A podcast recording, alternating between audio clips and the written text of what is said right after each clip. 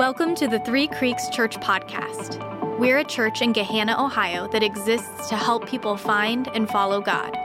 We hope this message encourages you, challenges you, and helps you discover how much God really loves you.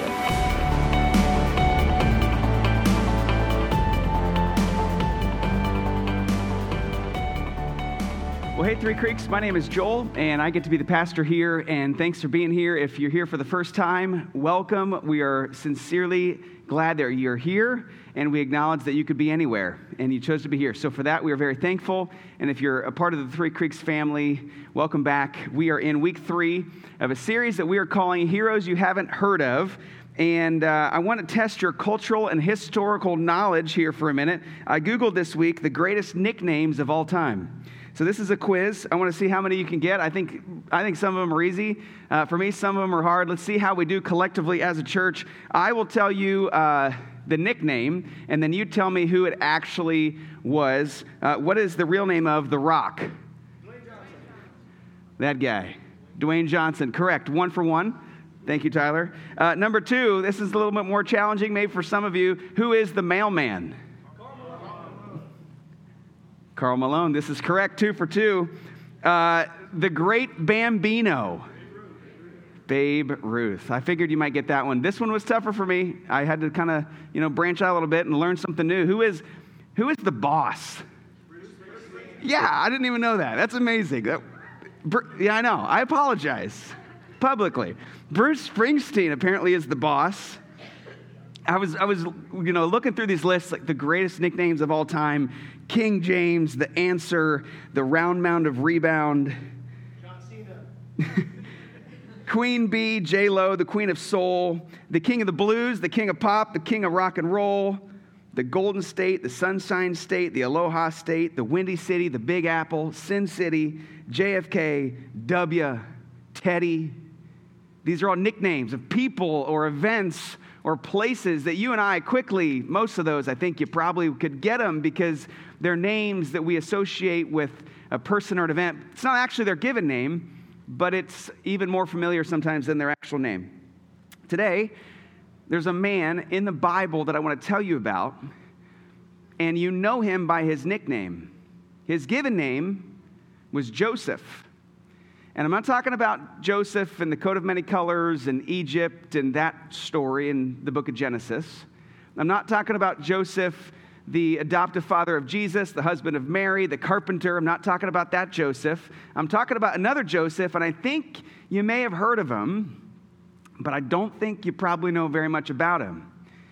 There's another Joseph in Acts chapter 4, and he's a Levite from the island of Cyprus, and he's a leader in the church, and the nickname that everybody gave him was Barnabas.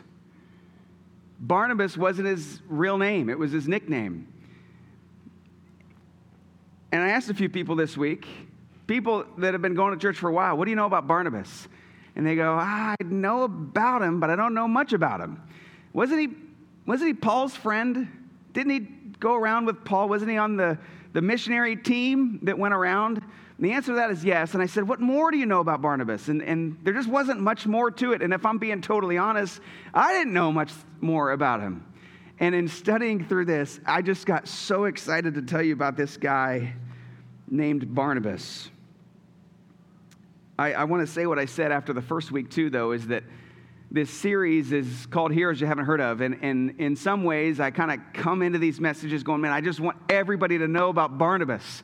And if Barnabas heard that, he would think that I was crazy. He would say, please don't share that message. This message isn't about me. Tell everybody about what God did through me. Tell them about the character of God. And if you want to include my name as an example of that, well, then that's okay. But don't make this message about Barnabas. Make it about God. Make it about what God did in sending Jesus. So we're going to try to do that. We're going to learn a lot about Barnabas and how much Barnabas looked like Jesus. I'm going to tell you some stories. Maybe there's stories you've heard before, but you don't even realize that Barnabas played a key role in some of these stories. Just fascinating stuff. Let's go to the book of Acts. We're going to hop around a bunch of times because it feels a little dark in here right now. Maybe we'll throw up all the verses on the screen so that you can see what I'm reading. We're going to start in Acts chapter 11. But before we go to chapter 11, let me just make sure that everybody understands what happens in chapters 1 through 10. So in Acts chapter 1, Jesus ascends into heaven. He comes back from the dead, and then he ascends into heaven. In Acts chapter 2, all of the disciples, the believers, they're given the Holy Spirit to dwell inside of them, and the church starts. And they start telling people about what Jesus did, and then it's just like crazy, where thousands and thousands of people are putting their faith in Jesus, but especially around Jerusalem, which is kind of like Christian headquarters at the time. It's Jesus Central. This is where most of the people are that know Jesus.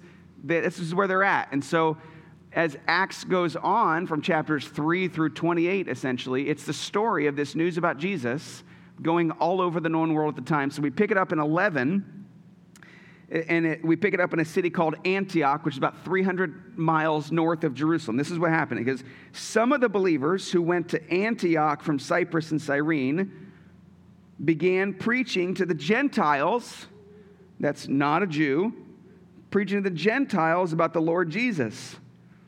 And the power of the Lord was with them. And a large number of these Gentiles believed and turned to the Lord. So this new church, people that aren't Jews are putting their faith in Jesus. This is pretty radical. When the church at Jerusalem, that's headquarters, heard what had happened, they sent Barnabas to Antioch. And when he arrived and saw this evidence of God's blessing, he was filled with joy. He encouraged the believers to stay true to the word. Verse 24, Barnabas was a good man, full of the Holy Spirit and strong in faith, and many people were brought to the Lord. Clearly, Barnabas is a leader in this church in Jerusalem. He's really excited about people coming to know who Jesus is. He encourages the believers, and that's not surprising because the nickname that they gave him was Barnabas, and that literally means son of encouragement. I imagine they were looking around each other going, man, there's too many Josephs around here. We can't keep all the Josephs straight, so let's give him a nickname. What is the most defining characteristic about him? He just is the wind in people's sails. He is an encourager. Barnabas understands that encouragement is a gift that essentially costs the giver nothing. And he just shells out encouragement. He breathes life into people. Let's just call him Barnabas, the son of encouragement. If he was in our church and we were using English language, we would call him Mr. Encouragement. That's who Barnabas is. And it says in verse 24, Barnabas was a good man, full of the Holy Spirit and strong in faith. Between Acts chapter 9 and 14, right in the middle of the book, there's a bunch of random, amazing, tied-together stories about Barnabas. And I'm going to kind of hop around from story to story and try to paint this picture of who this Barnabas guy was. And as we do that, I'd like to highlight four things about Barnabas, four things that he imitated Christ in, and who we might choose to imitate Barnabas and therefore Christ in as well. So four different things. In Acts 4, this is the first time we read about this guy. Acts chapter 4, verse 32, this is a story about the first church ever in Jerusalem at headquarters. I've read this a couple times here at Three Creeks, even recently, so I don't think this story will be out of nowhere. I think maybe you'll pick it up. This is that first church that really cared about each other. This is what it says. It says, all the believers were united in heart and mind, and they felt that what they owned was not their own, so they shared everything they had. The apostles testified powerfully to the resurrection of the Lord Jesus, and God's great blessing was upon them all. And then this is a verse we talked about a couple weeks ago. There were no needy people among them, because those who owned land or houses would sell them and bring the money to the apostles to give those in need. So apparently there's a couple of them. There's a couple of different people who either have a house or have land, and they go and they sell it, and they give the money to the church, and they highlight just one person. They want to make sure that you know one story. For instance, there was Joseph, the one the apostles nicknamed Barnabas, which means son of encouragement. He was from the tribe of Levi and came from the island of Cyprus. He sold a field he owned and brought the money to the apostles. Barnabas owns a field, apparently. Not everybody owns a field. That's rich people stuff. Barnabas owns a field and says, I like what's going on with this church. And so he goes and he sells the field and he takes all of the money and gives it to the church. Think about this too. This is a startup religion. If Barnabas was a Levite, which is what it says, that means that all of his friends think that Barnabas is absolutely nuts. This is a startup religion that is deemed out of bounds by all of his buddies. And Barnabas says, I believe in this thing. I'm giving all my money to this thing. And his friends are going, Barnabas, don't invest in that. Invest your money. Keep your land. The real estate, it's going up. Barnabas, you've seen gas prices. You can't give it up like that. Barnabas, invest. Don't give it away like that. Keep in mind, at the time when he did this, the church is absolutely exploding. It says in Acts chapter 3, 4, 5, 6, 7, right in this window, that on this day, 3,000 people came to know the Lord. On this day, 2,000 people were baptized. Thousands and thousands of people. And it led me to imagine, what would it be like if at Church at the Creek on Labor Day weekend, which is kind of a tradition around here, we go down to the creek at Creekside, we have church, we have baptisms. What would it be like if 3,000 people wanted to be baptized down there? I mean, logistically, I'm talking about like the number of towels that we would need to purchase for 3,000 baptisms. How long it would take. We might revert back to single immersion if we'd had 3,000 people. Nobody could hear the sound system. We're talking about 3,000 people. We can't avoid the area where all the ducks and the geese poop. Like everybody, we got to stand there too. 3,000 people. The problems that come with 3,000 people. The parking issues that come with 3,000 people. And then let's just imagine they all want to come here the next week. There's 600 chairs in here. What are we going to do? Have 6 services? What are we going to do in kids? So I'm just painting the picture of the logistical nightmare of having 3,000 new Christians that want to be baptized. Stuff like that. I mean, if that actually happened, we would have to have some meeting, vision night, where we go, holy smokes, what are we going to do with all of these people? We need to buy land. We need to build a building. We need to figure out what we're going to do logistically. And that, you need money to do a lot of that stuff. And Barnabas looks at this church that's exploding at the time. He goes, I've got this land. It's just sitting here. I see this church that's exploding. And so what I'm going to do is I'm going to sell what is sitting there and give it to the church because I like what's going on. I'm all in on the way, on this movement, on this new startup religion that is true, that is based on the resurrection of Jesus. Barnabas gives it all. The first thing that I want you to see about Barnabas is that he was radically, radically generous to his church. He was above and beyond generous to his church, but not just with money. Let me tell you this other story about Barnabas. He wasn't just generous with his money and his stuff. He was really generous with his time. There's a story in Acts 11. Remember, I told you about this when I introduced him to you, is that when the Christians in Jerusalem heard that 300 miles north there were these new Christians in Antioch, and they're going, wait a minute, Gentiles are now Christians? Is this even possible? So they send Barnabas up to the north to go check it out. You guys, it's 300 miles. And a fit person might be able to make it 20 miles a day, walking next to a donkey, camping outside for at least 15 days in a row, if my math is correct. And I imagine there's a day where you don't go 20 miles. So I'm thinking this is like a 3-week journey. Next to a donkey, camping outside, just to go check in. I am going to take an 11-hour road trip in like 2 weeks, and I'm already dreading it. 11 hours. There's a Chick-fil-A every 90 miles. I have power windows, power doors, and my Honda Odyssey comes with power steering. I don't know if you've heard about that. I mean, I'm living the life. I've got air conditioning, and I'm staying in my friend's 3,000 square foot house halfway down, and I'm just going, oh, that's just going to be brutal, but I guess once a year I'll do it.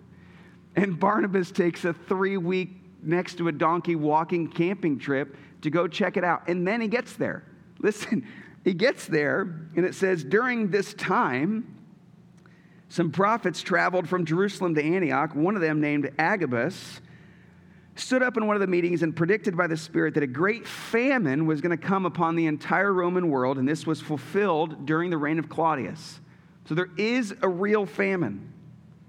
So the believers in Antioch, who are not experiencing this famine, decide to send relief to the brothers and sisters in Judea. That's Jerusalem. Everyone giving as much as they could, they did this. And who do they entrust their gifts to? Your boy, Barnabas and Saul. And they take it to the elders of the church, and a chapter later it says that they fulfilled the mission of taking all of this stuff, all of this food, leading the caravan, 3 weeks, 4 weeks, I don't know how long it took, all the way down. He was radically generous to his church with his energy and his time and his money. It's just all that really mattered to Barnabas. You couldn't point at Barnabas and say, that guy cares mostly about himself. You point at him and go, that guy just cares so much about the church. He just gives so much of himself. I just think he was radically generous to the church, and I think we'd be well served to consider being like that. Here's another amazing, fascinating story about Barnabas that you may have heard before, but you might have never known that Barnabas played a key role in this.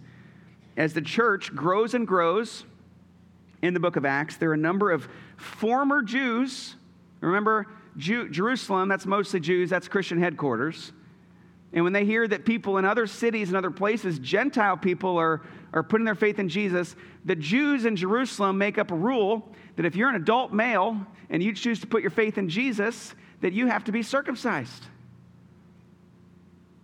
And I'm just trying to picture it happening where they say, show of hands, who wants to go to heaven? And all the guys, it's like, well, this is what it's going to take. And they go, ooh, that seems like a rule I don't really want to follow. And look at Acts 15, verse 2. This is what Paul and Barnabas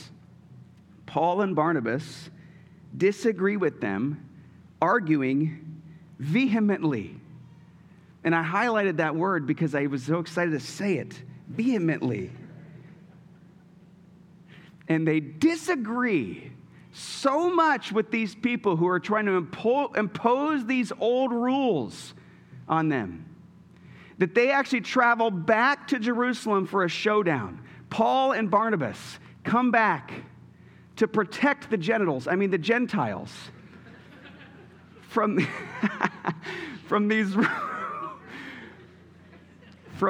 the recording now. All right. Protect these guys. And this is what they say.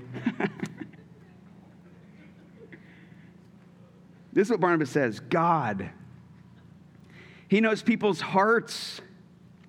And he confirmed that he accepted Gentiles by giving them the Holy Spirit, just like he did to us, just like he did to the Jews.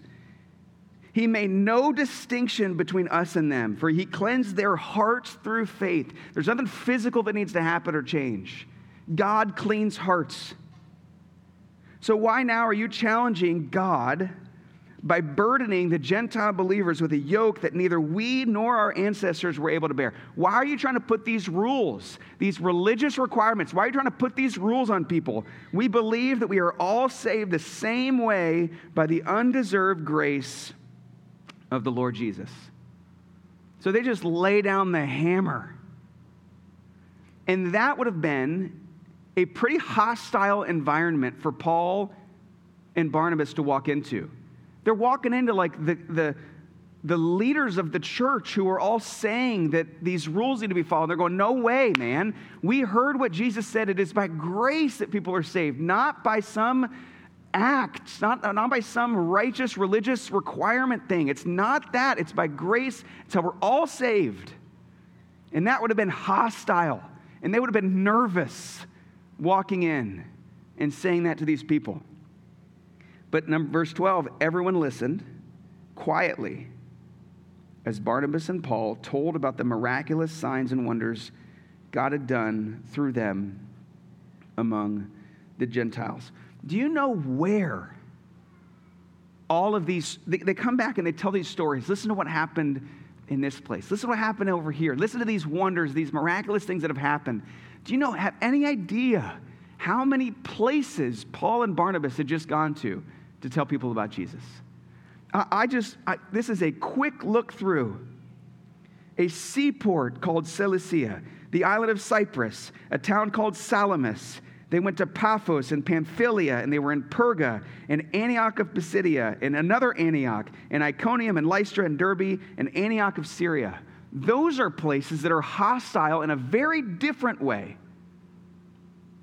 Isn't that true in our own experience that sometimes living for Christ and speaking the truth, sometimes it can be hostile to do it in a church. Sometimes it can be hostile to say something that is true to the people that think they're following God really well. That can be hostile. Sometimes I feel that a little bit here. And is it not true that it also can be hostile to go and speak the truth in a place that has no interest in following Jesus at all? And you see Barnabas in both of these courageously shares his faith in Jesus. He courageously shares his faith in Jesus. I just want to read you what Barnabas did during this time. And I just think it says it better than I can, so I may as well just read the whole thing. In verse 21 of, I think it's chapter 14. Is that right? Go to the next one real quick, Nina. Yeah, so go back. So verse 21 of chapter 14 in Acts. This is just a story about Barnabas. After preaching the good news in Derbe, making many disciples, Paul and Barnabas returned to Lystra and Iconium and Antioch of Pisidia, where they strengthened the believers. They encouraged them to continue in their faith, reminding them that we must suffer many hardships to enter the kingdom of God. As they're going on this trip, they are inciting mobs. They discover plans that people are planning to stone them in the morning, and they sneak out of towns at night. In one city in particular, they stone Paul and drag him out of the city, and they think that he is physically dead, and so they just leave him for the wolves. And somehow he is not dead. I imagine maybe Barnabas was there helping him come back to life. I mean, this is hostile. Paul and Barnabas also appointed elders in all these churches. With prayer and fasting, they turned the elders over to the care of the Lord, in whom they'd put their trust. Then they traveled back through Pisidia and Pamphylia. They preached the word in Perga, went down to Italia. Finally, this doesn't make any sense to you really, all these names, but basically imagine the whole known world, or flip to the back of your Bible and look at a map. It's like these are all those cities that are all over the place. Finally, they returned by ship to Antioch of Syria, where the journey had begun. The believers there had entrusted them to the grace of God to do the work they had now completed. Upon arriving in Antioch, they called the church together and reported everything God had done through them and how he had opened the door of faith to the Gentiles. Barnabas courageously shared his faith in Jesus, and it was all about faith in Jesus. No matter how hostile the environment was, whether he was going into a place that was living a lifestyle that was contradictory to Jesus, that was hostile in its own way, or he'd walk into another place where their theology was jacked up, and that was hostile in its own way. And he had to look at people that were following God and saying, we're not doing it exactly how God wants us to do it. And Barnabas just courageously shared his faith. So let me ask you this question. I'm stepping into potentially some hostile territory here. I hope that you'll forgive me if I offend you. Seriously, when is the last time that you shared your faith with someone who does not know Jesus, or someone who has decided to go another way? When's the last time that you, I'm not asking about the person next to you, I'm not asking about anybody else in the room, I'm asking about you. When is the last time that you, if you are a Christian, shared your faith with somebody else? And then the follow-up question is simply, is that okay? Whatever your answer was. Is that okay?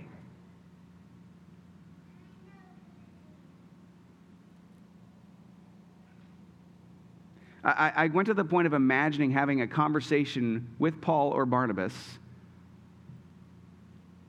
And they asked me that question. Hey, Joel, when's the last time you shared your faith with someone? And I would say something like, well, it's just not easy right now. It's just not something that comes real natural for me, and it's just not easy. And I imagine Paul and Barnabas, if they just kind of teleported to right now and they didn't know the world that we were living in and what was going on, they would say, oh, you know, we get it. Sharing your faith is challenging. What are they going to do? Are they threatening to beat you up? I say, no, they're not. Nobody's really threatening to beat me up. Oh, geez, are they going to stone you? No, Paul, Barnabas, they're not going to stone me if I try to share my faith. Wow. Is it lions that they're threatening you with? Is it the guillotine that they're threatening to put you in if you speak up about Jesus?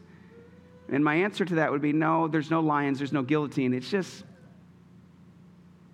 I'm just a little uncomfortable. It's just a little awkward. And I don't really know if I'm going to have all the answers. And that's why I'm not sharing my faith. And I just imagine these guys going, wait, what? I can remember a Sunday when our church first was getting off the ground. It was maybe 6 or 9 months in, and we were having a lot of people come to our church at the time, and we were having a lot of new people come, and we were having people put their faith in Jesus. And I remember turning the lights on in the Goshen Lane Gymnasium, and I asked people. I said, "I'm going to ask how you got here." So by show of hands, raise your hand if you got here because of a Google ad or you found us on the internet. And 2 people, Craig and Gretchen Scheimer, raised their hands. They were in the back over by the soundboard. I remember it. 2 people. And I said, okay, that's fine. Now raise your hand if somebody invited you personally to be here. And every single other hand went in the air. And I was so proud in that moment, because I think that's how it's supposed to be. And recently, I'm just being honest, recently we've had some people coming into our church, and I say, how did you hear about us? How did you find out about us? And it's Google, and it's Facebook, and it's website searches, and I'm like, I guess on one hand, I'm kind of happy that stuff's working, but geez, are we inviting people into the message of the gospel and what we're celebrating here every single Sunday morning? So maybe if question one was hard, when's the last time that you shared your faith with someone else? And then maybe the easier one, maybe the step to that is like, when's the last time that you personally went out of your way to go and invite someone to church on a Sunday morning? Maybe that's just the start. But when's the last time that you actually did that? I'm just being honest. It just feels like it's been a while for a lot of us. And I don't think that's okay.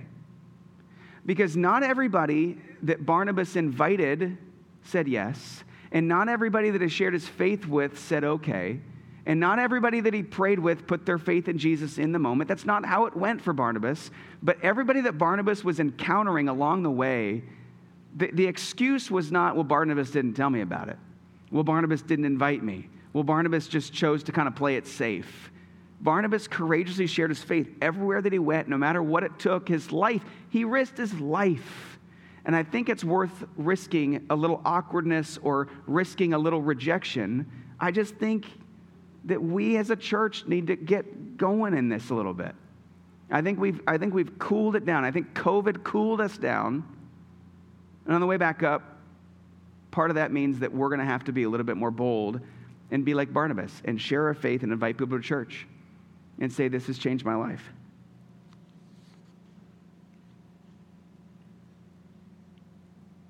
Here's the third one. Barnabas, this is the part of the story that actually surprised me the most. I knew some of the other stuff, this part of it, I didn't know it. Barnabas was remarkably humble. When I ask you, who is the hero of the book of Acts? You would probably say Paul, right? I mean, he's the guy who's mentioned the most, basically starting in chapter 8 all the way to the end. It's like Paul's missionary journey. You turn to the back of your Bible, Maybe some of you in your Bibles, there's a little big colorful map, three big lines drawn in different colors all over. It's titled Paul's Missionary Journeys. Paul goes on to write 12 or 13 of the books of the New Testament. Paul's the first missionary, the founder of the church. Paul's the man. And don't get me wrong, Paul is the man. And God used him in unbelievable ways. However, I think, based on what I'm about to show you, that Paul might have quit if it wasn't for Barnabas. That Paul may never have even gotten started if it wasn't for Barnabas. This is what happens in Acts chapter 9. When Saul... I got to give you a 30-second background here. So Saul is his old name. Paul's going to be his new name. It's the name that God gives him. I guess it's kind of a nickname too. It's the name that God gives him after he becomes a Christian. And if you remember, the background of Saul is that Saul is this righteous leader, Pharisee, who is persecuting Christians, imprisoning them, and helping to kill Christians. And then he has this unbelievable moment where God comes into his life and speaks to him. And Saul, has this unbelievable conversion. He gives his life to Jesus. And then he's going to preach the gospel with the same passion that he was preaching against the gospel for the first 30-ish years of his life. So that's the background. When Paul, arrived in Jerusalem, he tried to meet with the believers. But as you can imagine, they were all afraid of him because they thought he was a spy. They did not believe that he had truly become a believer. Then Barnabas brought him to the apostles and told them how Saul had seen the Lord on the way to Damascus and how the Lord had spoken to Saul. He also told them that Saul had preached boldly in the name of Jesus in Damascus. Remember, Barnabas is this leader of the church, and so Barnabas is older than Saul, Paul. He's older. He's been around a while. He knows the theology of it all. And he's rich. Remember, he had a field. I guess he might not be rich anymore because he gave all the money away, but he was. He's an influential figure in the church. And when Saul comes into town and says, "Hey, I'm a Christian now," they go, "No, you're not. You're just trying to be a spy so you can figure out who the Christians are so you can imprison us and kill us." And so they hide from him. And Barnabas is the guy who goes, "I see something in this young man." And he brings him in. And the church, apparently Barnabas had enough of a good reputation that they take his word for it. They take Barnabas's word for it. And then after all this happens, Paul's off to the races. But if you read Acts chapter 8, 9, 10, 11, 12, 13, 14, this is what happens. At the beginning, it's Barnabas and Paul, Barnabas and Paul, Barnabas and Paul. And over the course of time, it starts being listed as Paul and Barnabas, Paul and Barnabas, Paul and Barnabas. And so what you see actually happens is that out of the gate, Barnabas is the leader. He's the speaker. He's the preacher. He's the guy with the microphone. And over the course of time, he identifies in Paul that, man, Paul, he is the leader for the future, and it's time for me to give over the microphone to this guy. And Barnabas ends up being the shoulders that Paul stands on. And so, yes, Paul in some ways is this hero of the book of Acts, but he's nothing without Barnabas being his advocate, his friend, his fan. Barnabas gets out of the way and says, "I see something in this young person. It's his turn now." And he propels and cheers Paul on for the rest of his life. That's amazing. And I think about that, and I think about some of my heroes, like my dad and Dave Fetherland and Mark Artrip and these other people who have the microphone, and they have the clout, and they have the reputation, and they've said, "Hey, Joel, why don't you take a shot at this? Why don't you take a shot?" And I go, man, that is exactly what Barnabas did for Paul, and I hope that one day, right now even, in some ways, I hope that I can just be the same way and see things in young people and say, "Hey, it's your turn now. I want to age well. I do not need to be in charge until I'm really old. I want to pass the baton like Barnabas did." And I wonder if there's some ways in your life that you could do that too. Here's the last one. Barnabas was a really good friend. He was a great friend to Paul. He was with him through it all. He was his advocate. He cheered him on. He encouraged him. I imagine they go to Derbe and Lystra and Iconium and Antioch and all these cities, and they get back to their campsite, and Paul's like, "Do you honestly think we can do this for one more day?" And Barnabas looks at him and says, "You got this, man. I'm here with you all the way."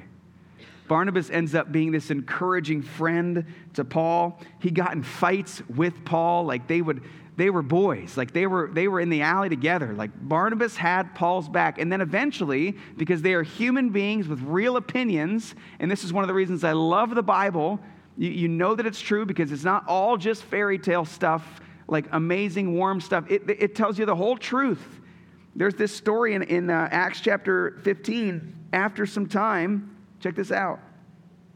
Paul said to Barnabas, "Let's go back and visit each city where we previously preached the word of the Lord to see how everybody's doing.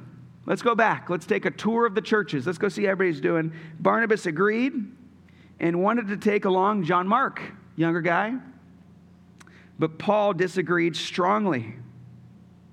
Since John Mark had deserted them in Pamphylia and had not continued with them in their work. That's how hard it was. Even strong Christians said, "I'm out of here." John Mark deserted him. And the disagreement between Paul and Barnabas, look at verse 39. Their disagreement was so sharp that they separated separated. Barnabas took John Mark with him and sailed for Cyprus, and Paul chose Silas as he left, and the believers entrusted him to the Lord's gracious care. So Paul and Barnabas actually get in a fight. They have such strong opinions about what they're supposed to do that they cannot get on the same page, and they disagree, and they go their separate ways. And you go, "Well, wait a minute. I thought it said that he was a really great friend." Well, in the book of Colossians and in 1 Corinthians and in 2 Timothy, Paul, in writing these letters, asks he asks for John Mark to be able to come and visit him. And he talks about Barnabas, and he paints this picture at the end of his letters that they have all made up, that they have reconciled, and the story isn't recorded in the Bible, but based on the end of Paul's letters, it's true that these guys, even though they disagreed so much that they went their separate ways, Barnabas or Paul, I'm not sure who initiated it first, but both of them came to the middle, and they reconciled. And at the end of their life, they said, "I love you, and I needed you, and we did it." Barnabas was a great friend that didn't let being right and didn't let pride stand in the way of a friendship that was really good for a long time. Have you ever had one of those? You ever had a friendship that was really good for a while, and then something came between you, and it just got broken, and there's just been silence? Did you know that if you're a Christian, it's okay that that happened? Christians need time to cool off too. Christians are allowed to have strong opinions too. And in the broken world that we live in, it's just reality that there's potentially going to be some headbutting, even between you and another Christian. It's possible. But what you see in this story is that these guys don't let it stay that way. When they get apart from each other, they say, "We're better together." And I'm not sure who leaned in first, but whoever did lean in first, it was reciprocated apparently. And these guys ended their lives on the same page as brothers in Christ. And I just wonder, I don't know if that applies to every person in the room, but if that is you and there is a friendship that is broken, and it does need one person to come to the middle first, and it does need one person to say sorry first. And it does need one person to say, "Can we get coffee first?" I just wonder if that's supposed to be you. Because that's what a great friend would do. Barnabas was radically generous to the church. He courageously shared his faith. He was remarkably humble, and he was a really good friend. And in all four of those ways, Barnabas puts Jesus on display. Remember, Jesus is in heaven when this is going on. This is just in the first couple years after Jesus left. And Barnabas is this visual representation of generosity. Jesus was so generous, he gave us his whole life. He gave us his whole life. He was so courageous that he went to the cross, that he endured hostile environments for the truth. Jesus was remarkably humble. He gave up a crown so that he could wear a diaper. The most humble act in the history of humanity. Jesus is the one that did it. And Jesus was a really good friend. He was a really good friend. Barnabas in all these ways. If I were here this morning and being like, guys, you got to be like Barnabas. Barnabas would raise his hand and goes, no, you guys, you got to be like Jesus. I was just trying to be like Jesus. Don't try to be like me. Be like Jesus. So 4 closing questions for you. I'm imagining on a message like this that it feels like 4 very scattered points. I think it's a stretch to say all 4 hit you. But maybe 1 does. Maybe 2 do. 4 questions. Does God want you to be like Barnabas and be a little bit more radically generous to your church, whether it be financially or with your time or your energy? You've been sitting on the sidelines for a little bit. You've been saying, yeah, I'm gonna, but you haven't yet. Is this example of Barnabas one that God wanted you to hear to prompt you to step into that and be radically generous to your church? Does God want you to courageously share your faith with somebody? A lot of times when I ask that question to people, when's the last time you shared your faith with someone? Immediately one person comes to that person's mind. Like an actual person, their name comes to mind. And if that was the case for you, I would propose that is the Spirit of God putting that person on your mind as I ask that question. Is this God nudging you to share your faith? Number 3, Barnabas was remarkably humble. He got out of the way so that somebody else could shine. Kind of like our man Andy Stone, who said, Mary Beth, you go to church, and then he missed his video. Is there a way in which God wants you to be remarkably humble? For your spouse, for someone that works under you, for your children, where you begin to take a little bit less of the spotlight and give it over to somebody else. Is there a way that God wants you to do that? And last, is there a way that God wants you to be a really good friend? In fights, the person that says sorry wins, right? The person that says sorry first wins. And so is there a friendship that could be reconciled because you make the first move? Can we get lunch? Is that what God wants to nudge you towards? Which one of those 4 jumps out? Our prayer team is going to be in the back as we sing this last song. And I just